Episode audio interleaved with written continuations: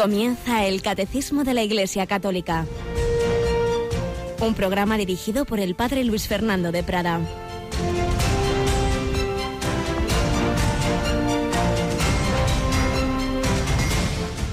Alabados sean Jesús, María y José. Muy buenos días, muy querida familia de Radio María. En este 14 de junio estamos ya casi a la mitad de este mes de junio mes del Sagrado Corazón de Jesús y en esta semana del Corpus Christi, de la Eucaristía, de este Dios con nosotros, de Emmanuel, que se ha quedado con nosotros incluso de esa manera corporal, sustancial, ese gran regalo del Señor, un regalo que estamos llamados a disfrutar y a compartir, a anunciar a los demás. Todos estamos llamados a hablar a los demás de ese amor de Dios. Pero muchas veces nos asustamos y decimos, si yo no sé, yo, yo no soy capaz. Por eso nos viene bien lo que nos va a decir la primera lectura de la misa de hoy. Estamos leyendo ahora la segunda carta del apóstol San Pablo a los Corintios, una carta muy buena para todo lo que se refiere al apostolado, a la evangelización, una serie de fundamentos de la espiritualidad del apóstol. A todos os aconsejo que la releáis despacito y nos quedamos con esta frase, ese Saulo que había sido perseguidor, convertido en Pablo, dice, no es que por nosotros mismos seamos capaces de atribuirnos nada como realización nuestra, nuestra capacidad nos viene de Dios, el cual nos capacitó para ser ministros de una alianza nueva, no de la letra, sino del espíritu, pues la letra mata, mientras que el espíritu da vida.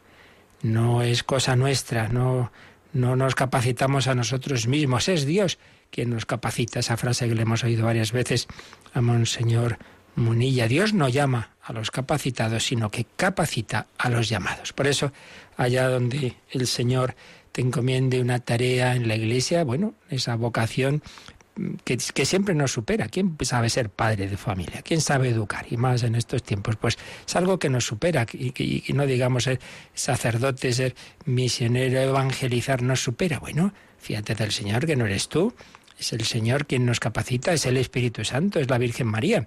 Por eso, confianza. Tenemos con nosotros a una Yolanda Gómez, un día más. Buenos días, Yoli. Muy buenos días, padre. También nos supera la radio, ¿verdad? Y ocurren cosas que decimos, uy, estos son milagros de la Virgen. Sí, sí, sí. La verdad es que es un privilegio poder ver esas cosas, esas pequeñas cosas de cada día.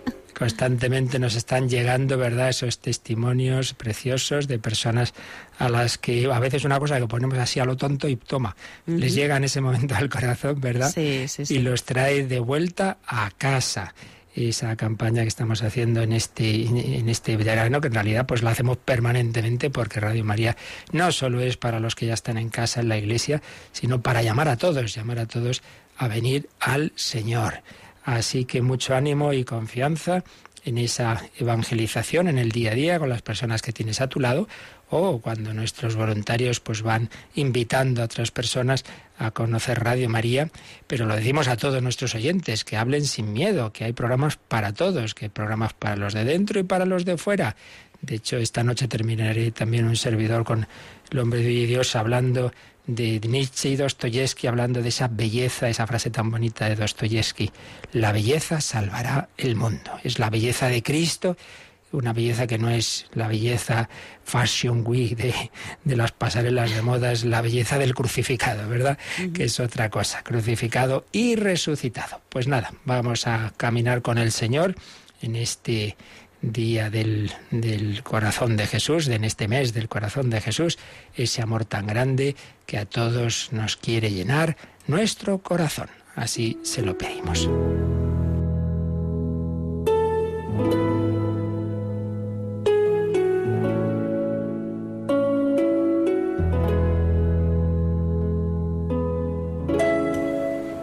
Pues seguimos escuchando cómo el padre segundo Llorente, jesuita, misionero en Alaska, en sus memorias de las que vamos recogiendo algunos retazos, cómo iba viviendo esas primeras semanas suyas en la misión de Alaska, cómo iba conociendo a los que habían estado antes que él. Ayer hablábamos de sus diálogos con las religiosas ursulinas que estaban en Akulurak.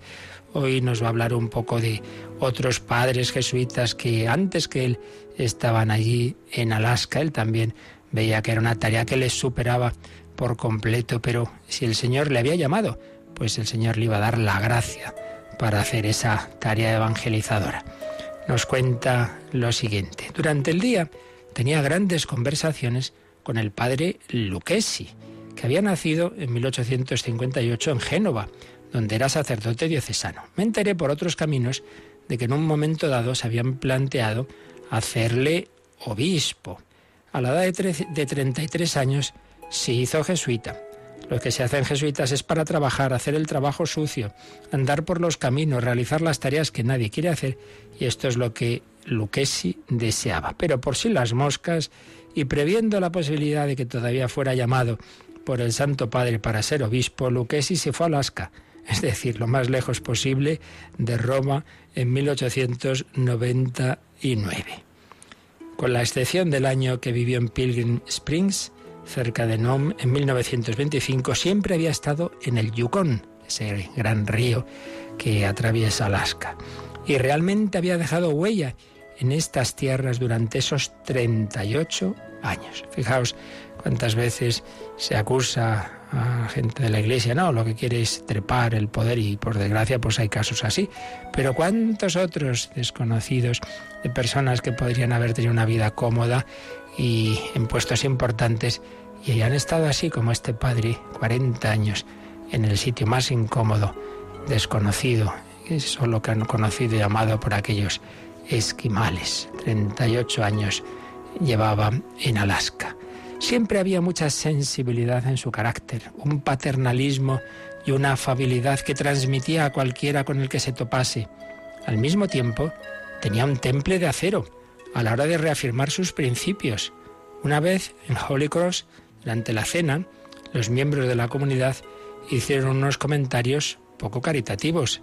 Él llamó al silencio y mandó a uno que leyera pasajes de la imitación de Cristo hasta que acabara la cena. Esta fue la señal para futuras conversaciones durante las comidas. En sus años mozos era ligero como un leopardo. Nunca se le veía sentado en el trineo. Corría al lado de los perros o estaba de pie o empujaba el trineo para ayudarlos. Le pregunté si alguna vez había corrido algún peligro en esas travesías. Respondió que no se había encontrado con peligros, pero que alguna vez se había sentido abatido. Y nos cuenta Padre Llorente una vez que en efecto se sintió muy abatido porque a veces pensamos que estos grandes hombres son de otra pasta, son superhombres que nunca se desaniman. No, no es verdad. Se acordaba de una vez que después de una fuerte nevada los perros estaban tan cansados que no podían ni moverse. Él empezó a empujar y tirar del trineo hasta que en un momento le dio como, como un ataque de nervios. Se sentó en la nieve y empezó a dar gritos en italiano, diciendo que ya estaba harto, que no iba a continuar, que debía haber hecho esto y lo otro, que debía haber supuesto que pasaría aquello. El ataque de nervios afortunadamente fue pasando. El chico indio que iba con él debía de estar muerto de miedo, ya que para él el padre Lucchesi era como un santo y nunca se quejaba de nada. Después de un rato recuperó su compostura y volvió a ser él de nuevo. Eso formaba parte de esa angustia de la que me había hablado el padre Hubbard camino de Alaska. Y es que, al igual que Cristo cayó con la cruz a cuestas en su camino al Calvario, pero volvió a levantarse y llegó a la cima de la colina, de la misma manera el padre Lucchesi volvió a retomar la posición en el trineo. Volvió a empujar con la ayuda del muchacho y muy pronto llegaron a su destino. Bien, pero aquello no era culpa suya, podía haber sido obispo y estar sentado en una silla elegante leyendo a Dante u otros grandes autores italianos.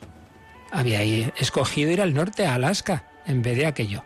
que podía esperar entonces?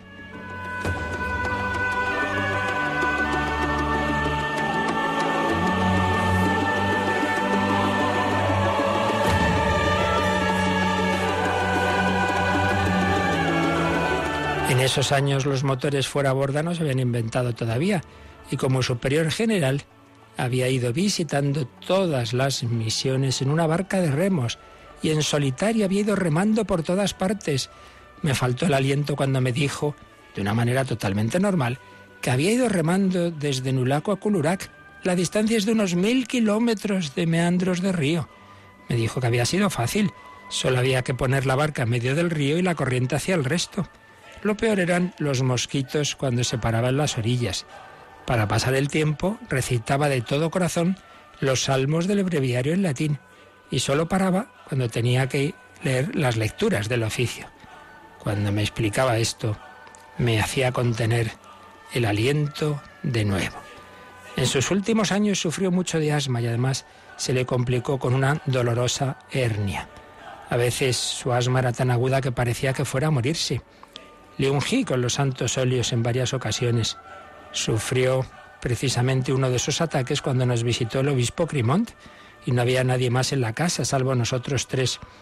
El obispo estaba seguro de que iba a morirse después de haberle dado los santos óleos, así que me dijo que ayudase al padre a morir con una muerte santa y que le hablase al oído en voz baja para que pudiera aún escucharme. Sin embargo, el padre mejoró, durmió toda la noche y a la mañana siguiente se levantó y se tomó cinco pastelitos calientes para desayunar. Él nunca se ponía mermelada o cualquier cosa dulce, solo sal. Durante años se acostumbró a hacer penitencia y a evitar la gula, no comiendo cosas demasiado apetitosas. Siempre dormía en una cama con tan solo una piel de oso como colchón. Mi habitación estaba enfrente de la suya. Muchas noches, cuando sus dolores eran más fuertes de lo normal, se dirigía al Señor y a nuestra bendita Madre, en latín con palabras que eran muy enternecedoras. Yo estaba totalmente convencido de que iba a ir directamente al cielo sin paradas. Aculurac no tenía facilidades médicas, mientras que Holy Cross disponía de una enfermería. Así que fue llevado allí, donde murió en 1937, a la edad de 80 años. Pues uno de tantos héroes desconocidos, misioneros, que han dado la vida por Jesucristo. Damos gracias al Señor de tener pues tantas, tantas personas, tantos que han seguido a Jesús, tantos que por amor a Cristo y amor a las almas han sido auténticos seguidores del Evangelio.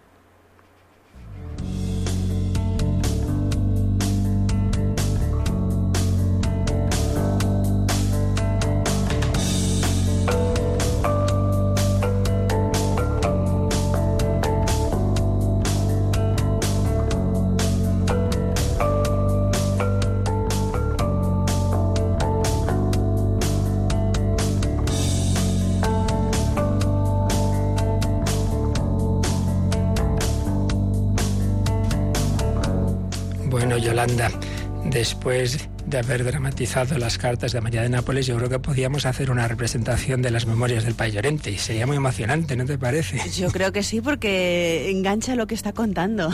Uf, qué historia, Tiene una vida muy interesante, así que lo pensaremos. Y esto es simplemente esos primeros pasos los que iba conociendo, luego veremos poco a poco pues cosas que, que el Señor fue haciendo a través de este hombre de aquí, nuestro compatriota que no murió hace tanto.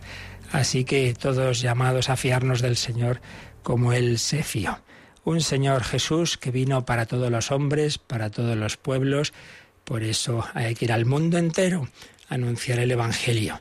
Y que vino a su pueblo, Él es, es naturalmente israelita, y la Virgen María, y los apóstoles, ese pueblo querido, pueblo elegido, que oficialmente, a través de sus autoridades, es verdad, rechazó a Jesús como Mesías, no creyó en él, pero muchos de sus miembros sí, esto ya lo explicamos en su momento. Pero lo digo ahora porque estamos mm, viendo en el catecismo pues eh, lo que se refiere a la segunda venida de Cristo y los signos previos a la parusía. Estamos explicando pues cuáles son esos signos, diversas interpretaciones, hasta qué punto eh, son claros o no, de manera que uno puede decir, ah, ya se cumplen o simplemente, bueno, pues son indicaciones de que hay que estar siempre atentos porque porque tampoco es que sean clarísimos, pueden muchas veces se han interpretado que ya se estaban cumpliendo o que son más adelante. Bueno, en cualquier caso, hay uno de ellos del que habla San Pablo eh, sobre todo, muy importante. Y es pues lo que solemos llamar la conversión de Israel. Repito, siempre ha habido, no faltaría más, muchos judíos, la primera, primera generación cristiana, prácticamente todos eran judíos, pero hablamos del pueblo en su conjunto. Si el pueblo oficialmente, repito, pues a través de sus autoridades rechazó a Jesús como Mesías, pues San Pablo dice que al final será al revés. Al final, el pueblo en su conjunto, lo cual no quitará evidentemente que puede haber personas particulares que no, pero reconocerá a Cristo. Bueno, pues de esto en cualquier caso nos habla el número siguiente que nos toca comentar del catecismo, el número 674. Así que vamos a leer este número un poquito largo, con bastantes citas bíblicas que iremos también leyendo. Vamos con él. La venida del Mesías glorioso, en un momento determinado de la historia, se vincula al reconocimiento del Mesías por todo Israel, del que una parte está endurecida en la incredulidad respecto a Jesús. San Pedro dice a los judíos de Jerusalén después de Pentecostés, Arrepentíos pues y convertíos para que vuestros pecados sean borrados, a fin de que del Señor venga el tiempo de la consolación y envíe al Cristo que os había sido destinado, a Jesús, a quien debe retener el cielo hasta el tiempo de la restauración universal, del que Dios habló por boca de sus profetas. Y San Pablo le hace eco. Si su reprobación ha sido la reconciliación del mundo, ¿qué será su readmisión sino una resurrección de entre los muertos? La entrada de la plenitud de los judíos en la salvación mesiánica, a continuación de la plenitud de los gentiles, hará al pueblo de Dios llegar a la plenitud de Cristo, en la cual Dios será todo en nosotros. Pues bien, este es el número 674, un poquito largo y hecho con distintas citas, algunas frases que ha leído Yolanda son directamente frases del Nuevo Testamento, pero luego en otros casos, entre paréntesis, se nos hacen algunas indicaciones de, ir a mirar una determinada cita, que es lo que vamos a hacer ahora nosotros. Vamos a releer eh, por partes este número y a mirar esas citas eh, que nos pone el catecismo. La venida del Mesías glorioso, es de lo que estamos hablando. Jesús vino en, la humildad, en la sencillez, entraron muy pocas personas, primera venida de Cristo. Estaba anunciada la venida del Mesías, pero en el Nuevo Testamento vamos a descubrir que en realidad hay dos venidas. Bueno, o tres si añadimos, como ya hemos explicado otros días, las venidas intermedias que se van produciendo a lo largo de nuestras vidas, ¿no? La primera venida es esa venida en la humildad de la carne, en, Belén nace Jesús.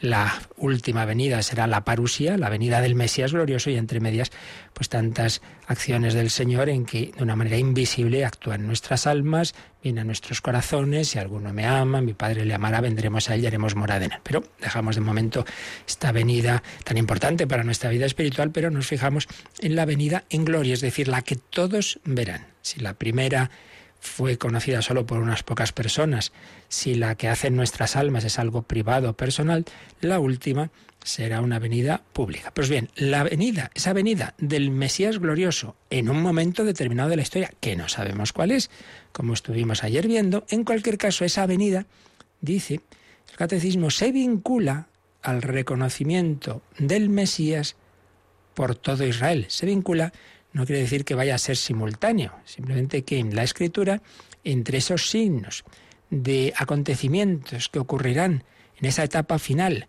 que culminará con la venida de Jesús, pues ahí aparece ese reconocimiento de Jesús como Mesías por todo Israel. Lo de todo Israel está entre comillas, porque es una expresión de San Pablo en Romanos 11, 26. El texto clave, que aparece citado aquí varios versículos a lo largo de este número del Catecismo, es el capítulo 11 de la carta a los romanos. Por eso vamos, como son varias citas, vamos mejor a leer pues seguidos varios de esos versículos del capítulo 11, como digo, de, de San, de San, perdón, de la carta de, de San Pablo a los romanos. Vamos a ver, estamos en este número 674, Romanos 11, si cogemos desde el versículo 25, leemos lo siguiente. No quiero, hermanos, para que no presumáis de vosotros mismos, está escribiendo a los gentiles de Roma, claro, que ignoréis este misterio, que el endurecimiento, por eso aparece también en el catecismo esta palabra endurecimiento, que el endurecimiento parcial, parcial, no todos los israelitas, habían rechazado a Cristo. Para empezar, Pablo es judío. Que el, endurecimiento parcial de Israel se prolongará hasta que entre la totalidad de los gentiles. Es decir, esto siempre es un sentido moral, hasta que los pueblos no judíos pues también hayan conocido a Cristo y hayan podido entrar en la iglesia. No quiero que ignoréis este misterio, que el endurecimiento parcial de Israel se prolongará hasta que entre la totalidad de los gentiles. Y entonces todo Israel, todo Israel será salvo. Según lo que está escrito, vendrá de Sion el libertador, apartará de Jacob la impiedad. Y esta será, por mi parte, la alianza con ellos, cuando haya quitado sus pecados, dice el Señor. Por lo que respecta al Evangelio, es verdad que son enemigos de Dios en beneficio vuestro, pero por lo que respecta a la elección, son amados por Dios, en atención a los patriarcas, pues los dones de Dios y su llamada son irrevocables. Quiere decir, San Pablo está escribiendo a cristianos no judíos de Roma y dice, bueno, ahora mismo muchos de ellos pues son enemigos de Dios en cuanto que están rechazando a Cristo, están rechazando el Evangelio, muchas veces están atacando a los propios cristianos, suscitando persecuciones, sí, sí, sí, pero siguen siendo amados de Dios, porque claro, ha sido el pueblo elegido con aquellos patriarcas y los dones de Dios y su llamada son irrevocables. Cuando Dios llama a una persona o a un pueblo, cuando Dios llama a alguien, esa llamada se mantiene. Por eso a veces ha ocurrido y ocurre. Conocemos casos personas con una determinada llamada, por ejemplo al sacerdocio, que, que, luego en un momento dado pues rechazan esa llamada, se van del seminario sin, sin causa, simplemente porque, porque no quieren seguir al Señor o, no, o ni siquiera llegan a entrar al seminario. Conozco algún caso que 20 años después de esa primera juventud y de haber hecho muchas tonterías, pues el Señor reconquistó ese corazón y por fin pues, pues se ordenó. El Señor mantuvo su vocación a pesar del rechazo inicial y de los pecados que había cometido determinada persona de la que ahora estoy pensando. Bueno, pues, pues esto pasa también a ese nivel comunitario. El Señor ha llamado a ese pueblo, entonces dice, son amados de Dios en atención a los patriarcas, los dones de Dios y su llamada son irrevocables. Así como vosotros fuisteis desobedientes a Dios en otro tiempo, vosotros, gentiles, no judíos, que os habéis convertido ahora a Cristo, pero antes vivíais de cualquier manera fuisteis desobedientes a Dios y ahora, con ocasión de la desobediencia de ellos, obtuvisteis misericordia. Cuando ahora esos judíos llamados por Dios, algunos de ellos han rechazado a Cristo, en cambio vosotros habéis, habéis eh, conocido y convertido. Entonces, bueno, una época fueron unos los desobedientes, otra época son otros, pero habéis obtenido misericordia. Bueno, pues también ellos ahora fueron desobedientes. ¿Para qué? con ocasión de la misericordia que se os ha concedido a vosotros, también ellos obtengan a su vez misericordia. Pues Dios incluyó a todos por igual en la desobediencia, a fin de tener misericordia de todos. Quiere decir que todos nosotros y todos los pueblos y los judíos y los gentiles, todos, en alguna época hemos sido desobedientes. Y entonces, un tema muy de San Pablo, como bien sabemos, es que nadie se ha merecido por sí mismo la salvación, no, no, siempre es misericordia. Todos partimos de situaciones de pecado y Dios no tenía por qué darnos esas gracias que nos ha dado, porque nos las hayamos merecido, no, sino por su misericordia. Bueno, pues eso que es a nivel personal, también a nivel comunitario. Vosotros, gentiles, vivíais mal, vivíais contra vuestra propia conciencia y la ley natural. Y sin embargo Dios ha tenido misericordia de vosotros y os ha anunciado a su Mesías, a Jesucristo.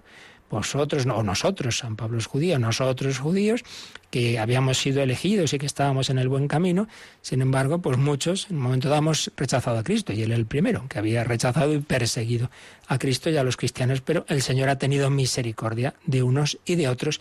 Entonces lo que viene a decir es que también, al final de la historia, también habrá una especial gracia de Dios para que el pueblo israel en su conjunto, siempre repito, un porcentaje del mismo ha sido cristiano, pero en su conjunto también eh, se, se acerque al Señor y entre en la iglesia. ¿Y cómo termina este pasaje? Pues de una manera preciosa.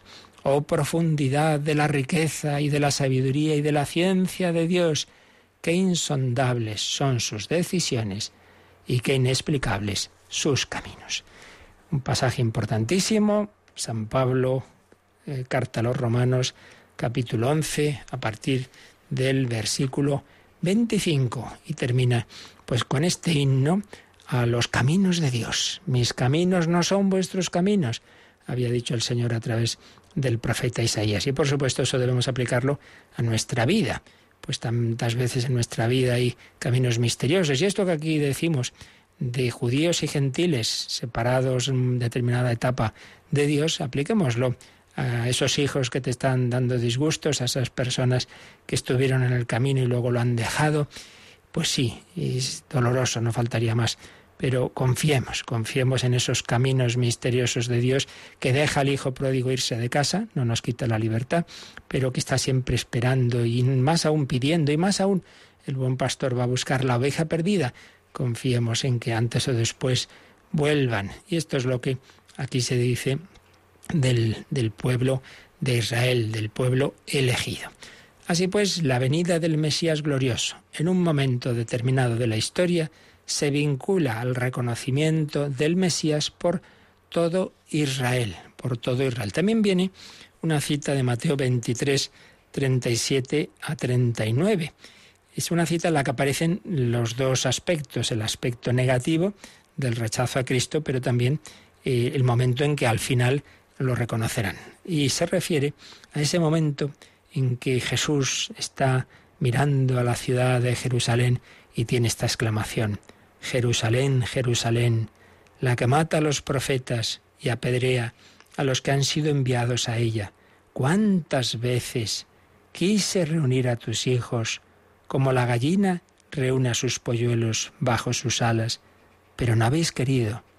Mirad que vuestra casa se os queda desierta, porque yo os digo, ya no me veréis más hasta que digáis, bendito el que viene en nombre del Señor. Es un texto precioso que podemos y debemos aplicar también a nuestras vidas.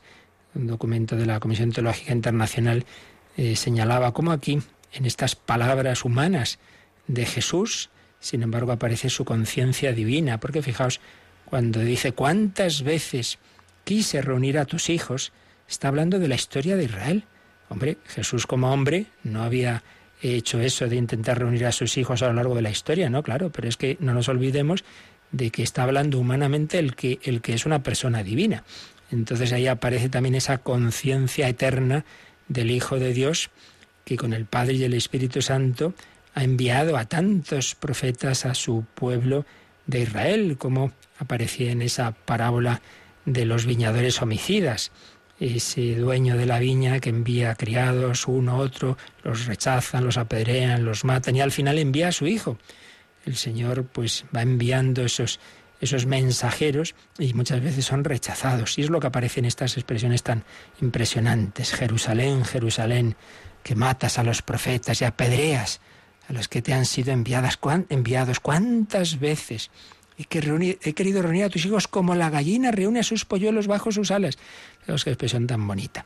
Es el amor de Dios que tiene unas características maternas también. Quise reunir a tus hijos como la gallina reúne a sus polluelos bajo sus alas. Está hablando el corazón de Jesús que quiere meternos ahí en su corazón, pero no habéis querido. Aquí aparece clarísimo también cómo Dios respeta nuestra libertad. Es impresionante. Si Dios es omnipotente, si Dios lo puede todo. Sí, pero el Señor ha querido crear seres libres respetando escrupulosamente esa nuestra libertad, porque lo que busca es nuestro amor, y un amor no se puede imponer. Toma, tienes que casarte conmigo, tomando, no puede ser. Tienes que ser mi amigo, no puede ser. Tiene que ser una respuesta libre. Por eso, cuando hay gente que no entiende el infierno, lo ven como si fuera una represalia de Dios. No, no, si no es eso, es que Dios respeta al que no quiera ir a estar con Él. Si no, el cielo sería un campo de concentración no habéis querido, y entonces vuestra casa se os quedará desierta. Cuarenta años después, Jerusalén iba a ser destruida, el templo, maravilloso templo, no iba a quedar piedra sobre piedra. Y entonces yo os digo, ya no me veréis más hasta que digáis, bendito el que viene en nombre del Señor. Por tanto, aquí, al final, así a lo tonto, está apareciendo una expresión de esperanza en que habrá un momento en que Israel sí diga, bendito el que viene en nombre del Señor en que reconozca a Jesús como Mesías, como Salvador. Bueno, pues son las primeras citas que aparecen en este texto. La venida del Mesías glorioso en un momento determinado de la historia se vincula al reconocimiento del Mesías por todo Israel, del que una parte está endurecida en la incredulidad. Ya hemos leído estos, estos versículos antes eh, respecto a Jesús. San Pedro dice a los judíos de Jerusalén después de Pentecostés, Arrepentíos pues y convertíos para que vuestros pecados sean borrados, a fin de que el Señor venga el tiempo, perdón, a fin de que del Señor venga el tiempo de la consolación y envíe al Cristo, al Mesías, que os había sido destinado, a Jesús, a quien debe retener el cielo hasta el tiempo de la restauración universal, de tiempo del que Dios habló por boca de los profetas. Es un discurso de San Pedro que aparece en los Hechos de los Apóstoles en el capítulo 3, a partir del versículo 19. Está anunciado por los profetas un tiempo de la restauración universal. Esto ya lo explicaremos otro día. Y San Pablo le hace eco. Si su reprobación ha sido la reconciliación del mundo, ¿qué será su readmisión sin una resurrección de entre los muertos?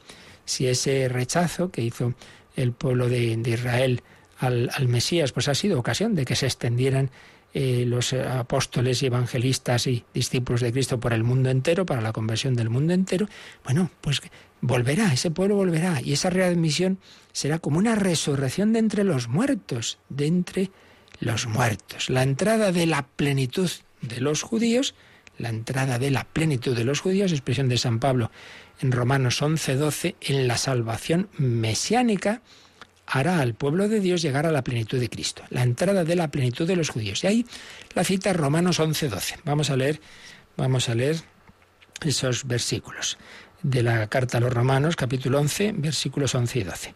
Y ahora pregunto, ¿tropezaron para quedar siempre caídos? Los judíos tropezaron para quedar siempre caídos, ni pensarlo.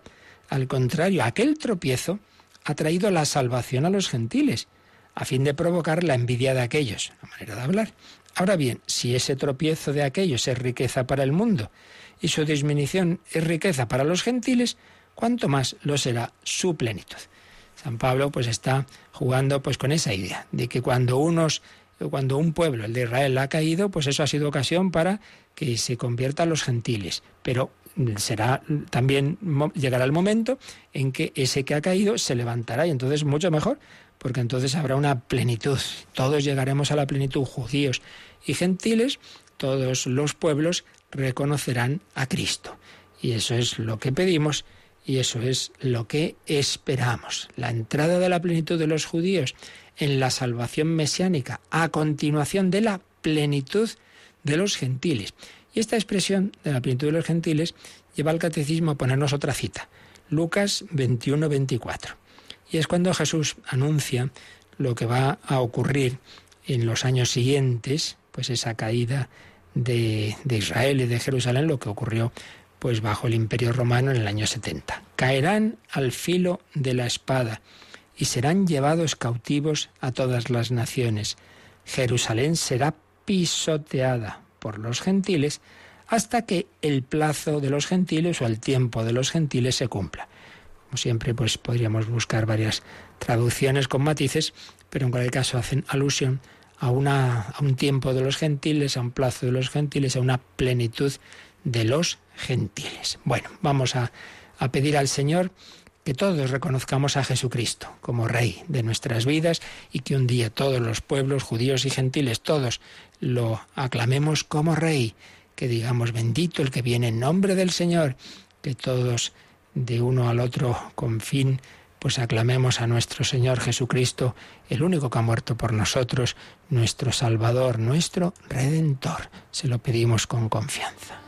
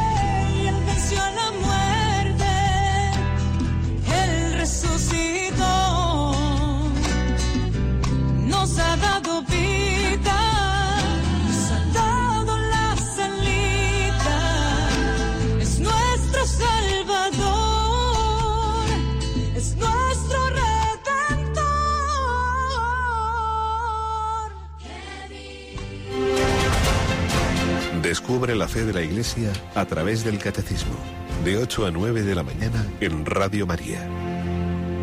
Es nuestro Salvador, es nuestro Redentor. La última frase de este número 674 del Catecismo la repetimos.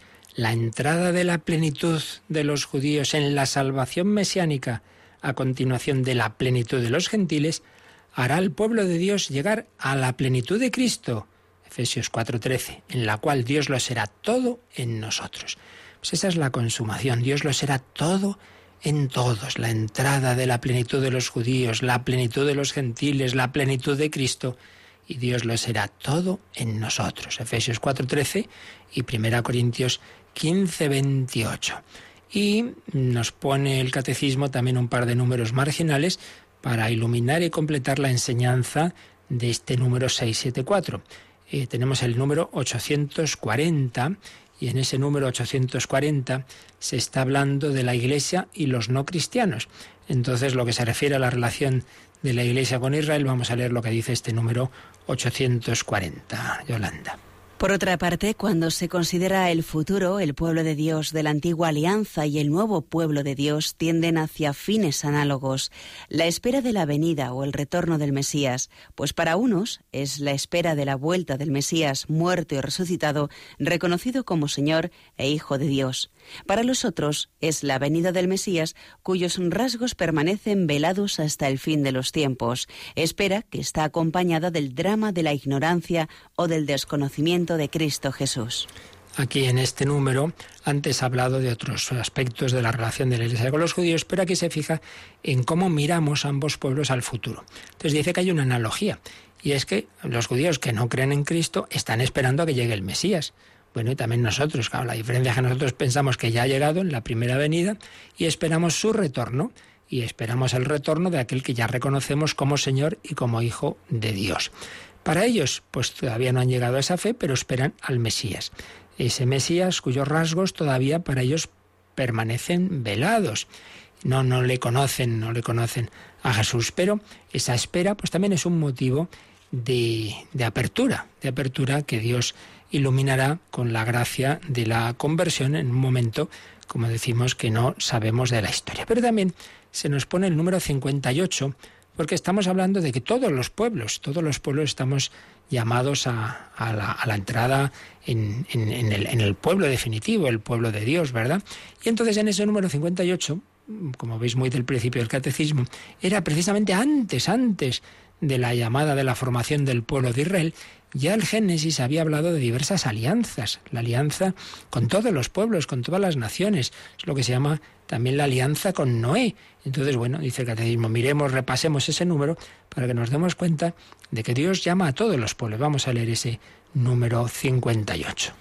La alianza con Noé permanece en vigor mientras dura el tiempo de las naciones, hasta la proclamación universal del Evangelio. La Biblia venera algunas grandes figuras de las naciones, como Abel el justo, el rey sacerdote Melquisedec, figura de Cristo, o los justos Noé, Daniel y Job. De esta manera, la Escritura expresa qué altura de santidad pueden alcanzar los que viven según la alianza de Noé en la espera de que Cristo reúna en uno a todos los hijos de Dios dispersos. Por tanto, podemos hablar de, de, tres etapas desde esta perspectiva en la historia de la salvación. Una primera etapa en la que no había un pueblo especial, como luego sería el pueblo de Israel, eh, llamado por Dios para ser su camino ordinario de revelación, sino esa relación en general pues con todas las naciones, con todos los pueblos, y eso es lo que se llama la etapa de la alianza con Noé, ese tiempo de las naciones. Y entonces hay figuras que veneramos que no son del pueblo de Israel, que son Abel el justo, que son ese misterioso rey sacerdote Melquisedec, cuyo nombre aparece en salmos que rezamos los domingos en vísperas, y que es figura de Cristo, los justos Noé, Daniel, Job, no son personajes del pueblo de Israel, son personajes de, la historia del mundo, por así decir, que nos indican cómo Dios pues quiere que todos los hombres lleguen a la unión con Él y bueno, pues por muchos caminos, cada, cada, tantos caminos como personas realmente, pues el Señor busca el corazón de cada uno. Esa es una primera etapa. Una segunda etapa es cuando el camino ordinario que por el que el Señor va a dar su revelación pública es un pueblo que va formando, como sabemos a partir de esos patriarcas Abraham, Isaac, Jacob, Jacob sus hijos, las doce tribus de Israel, y luego ya la tercera etapa, cuando llega ese pueblo de Israel, desemboca en el nuevo pueblo de Dios, que es la Iglesia, pero que está en continuidad con el pueblo de Israel. Y es lo que ahora vamos a terminar esta reflexión de hoy sobre el pueblo de Israel, resumiendo lo que escribe el cardenal Semborn en su Cristología sobre este punto del catecismo, la vuelta de Cristo como esperanza de Israel. Nos recuerda cardenal Semborn que con esa promesa que Dios dio a Abraham, por ti serán benditos todos los linajes de la tierra, Israel había recibido una misión universal, ser portador de la promesa, ser testigo de Dios en todos los pueblos. Y por supuesto el cristianismo desde el primer momento se comprende como enviado a todos los pueblos, y a todas las naciones, dice Jesús al final del Evangelio de San Mateo. porque Por Jesús el Mesías e Hijo de Dios, todos los hombres hemos recibido esa herencia eh, de los padres.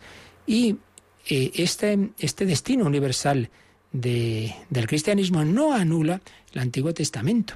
Es una tentación que se dio y de hecho pues la primera condenación y excomunión que hace la Iglesia es un tal Marción que decía, bueno, nosotros nos quedamos solo con el Nuevo Testamento, el Antiguo fuera, quitaba el Antiguo Testamento de la Biblia cristiana. No, no, eso no es así.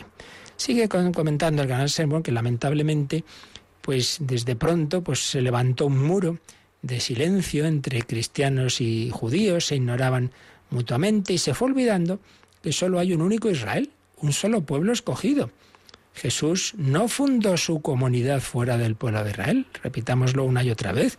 La iglesia empieza con israelitas, la iglesia fundada sobre Pedro, no es una comunidad cismática como pudo ser Qumran, en absoluto.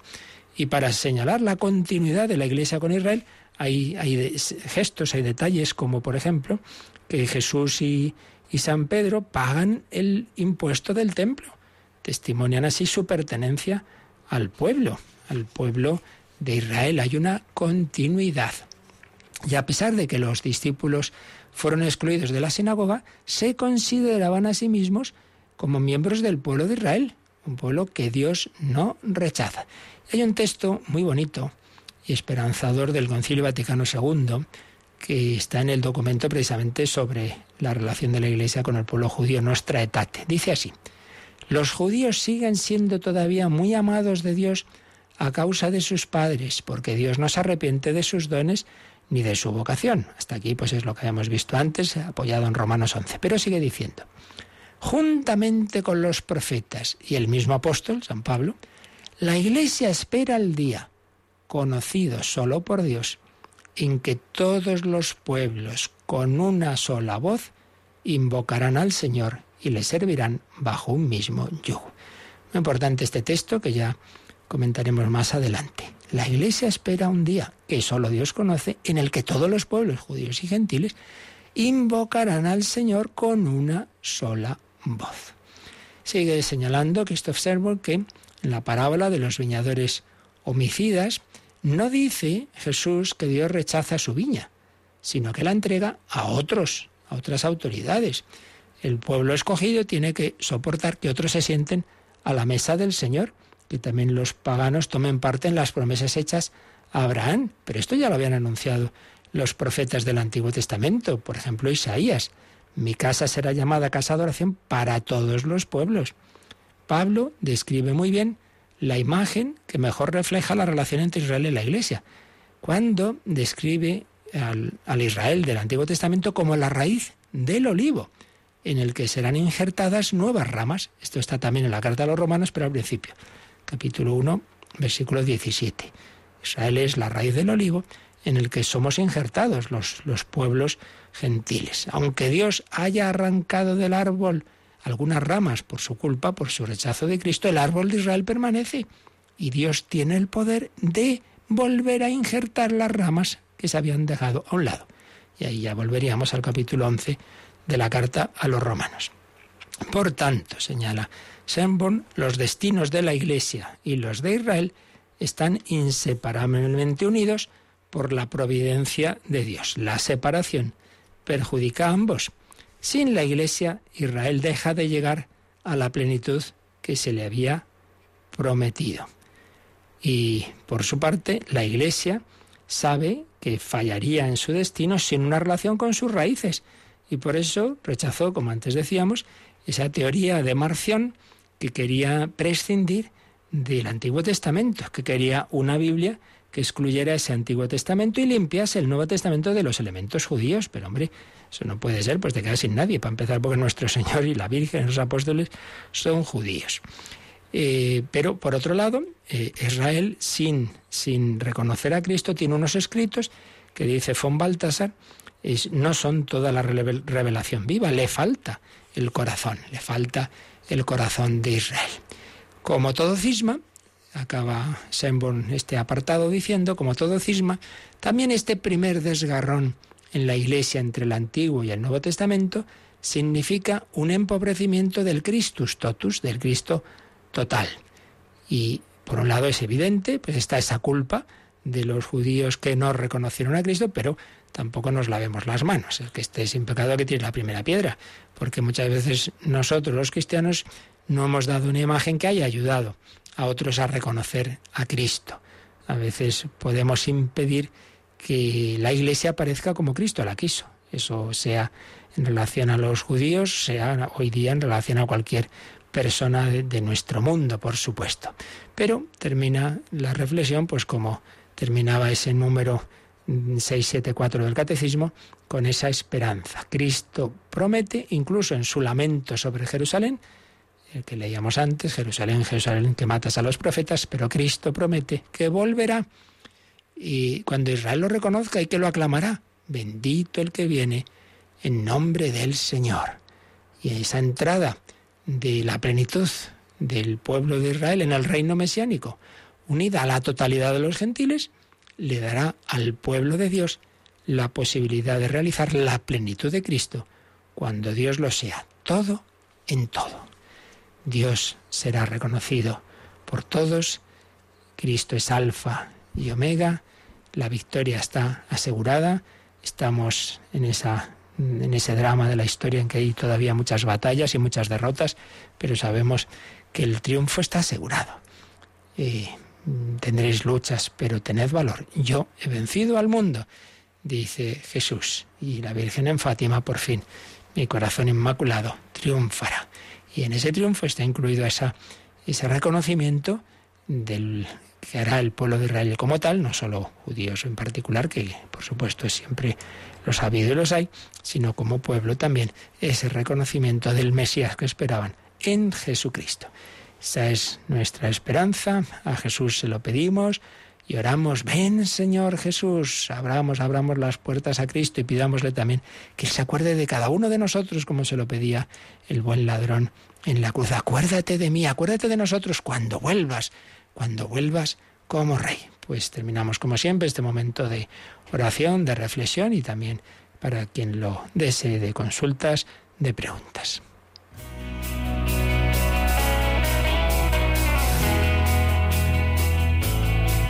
Participa en el programa con tus preguntas y dudas.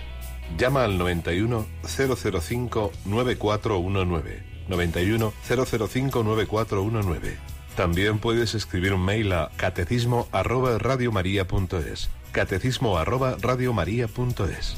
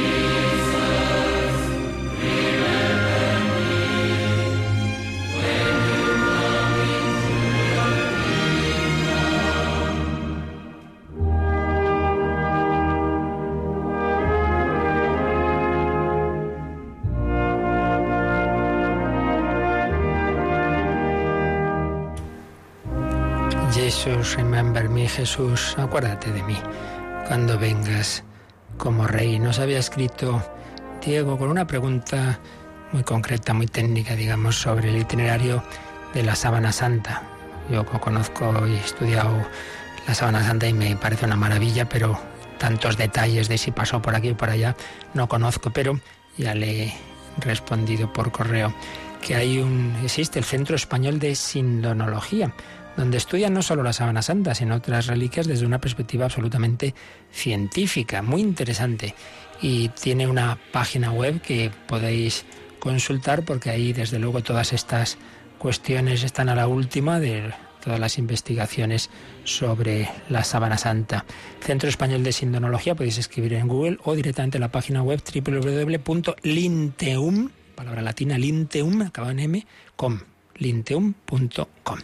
Además del correo, ¿tenemos alguna llamada, Yolanda? Sí, nos ha llamado Almudena de Valladolid y pregunta si el pueblo de Israel conoció el Espíritu Santo. Mm, no sé qué quiere decir conoció al Espíritu Santo, si quiere decir que de hecho es movido, el Espíritu Santo actúa, obviamente, porque eh, Dios siempre ha sido Padre, Hijo y Espíritu Santo. Entonces, cuando hablamos de la acción de Yahvé en Israel, no nos olvidemos de que es el único Dios que existe, que es Padre, Hijo y Espíritu Santo. Más aún, más aún, aparece muy claramente la palabra espíritu, ruá, ya desde el primer capítulo del Génesis, y en pasajes como uno que leímos, o se pudo leer en la vigilia de Pentecostés, que es cuando el, el, capítulo 37 de Ezequiel se dice, invoca, invoca al Espíritu sobre estos huesos secos, ven Espíritu de los cuatro vientos, levanta estos huesos. Entonces, en el sentido de que el Espíritu Santo ha actuado en Israel, por supuesto, toda la gracia de Dios que todos los grandes personajes del Antiguo Testamento, y no digamos, por ejemplo, por ejemplo, a la mente el anciano Simeón, que se nos dice en el Evangelio de San Lucas, que movido por el Espíritu Santo fue al templo al encuentro del Mesías. Entonces, desde esa perspectiva está claro. Ahora, si queremos decir un conocimiento explícito como una persona divina, sí aparecían expresiones que luego a posteriori nos damos cuenta de que estaba ahí, ¿no? Que se estaba hablando de él, pero claro, como también se estaba hablando de la sabiduría y luego nos damos cuenta de que esa sabiduría es el Hijo de Dios, es la segunda persona, pero de una manera explícita la revelación del Espíritu Santo, el pueblo de Israel ni los apóstoles hasta el final, ¿verdad? De la revelación cuando empieza Jesús a hablar del Espíritu Santo de manera explícita, pues en la última cena cuando dice os enviaré otro paráclito, otro defensor que estará con vosotros, que os recordará lo que os he dicho, y luego ya pues, pues después de la resurrección, en Pentecostés, y en fin, esas palabras últimas de Jesús en el Evangelio de San Mateo, hice bautizad a todos los pueblos en el nombre del Padre y del Hijo y del Espíritu Santo. Es expresión clarísima de la misma dignidad y divinidad de las tres personas divinas. En definitiva, que el Espíritu Santo siempre está actuando, que guiaba al pueblo de Israel, que había expresiones en las que estaban hablando del Espíritu, pero que la revelación clara y explícita de que existe una persona divina, que es el Espíritu Santo, esa, eso es al final ya de la revelación de Cristo, no antes. Muy bien, está muy bien estas preguntas que a todos nos hacen pensar, ¿verdad? Y reflexionar en cosas que, que sabemos, pero que quizá no tenemos bien ordenadas en la cabeza. Pues aquí lo dejamos, seguiremos mañana si Dios quiere una cosa interesantísima, ¿no? Pues, pues que, que, aparte de esta conversión de Israel, ¿qué va a pasar al final de la historia? ¿Va a haber una conversión general o va a ser una catástrofe? En fin, esa etapa final de la historia hasta donde podemos saber que no es mucho, porque ya hemos dicho varias veces que el Señor deja estas cosas en la penumbra para que todos estemos siempre atentos. Pues de eso hablamos mañana si Dios quiere y antes esta noche recuerdo que hablaremos de esa belleza que salva al mundo. La belleza salvará al mundo. Dostoyevsky anticipaba su respuesta al Dios ha muerto de Nietzsche. Pues de eso hablamos en El Hombre de Dios a las 11 de la noche, una hora menos en Canarias. Que vivamos este 14 de junio muy unidos al corazón de Cristo. La bendición de Dios Todopoderoso, Padre, Hijo y Espíritu Santo, descienda sobre vosotros. Alabado sea Jesucristo.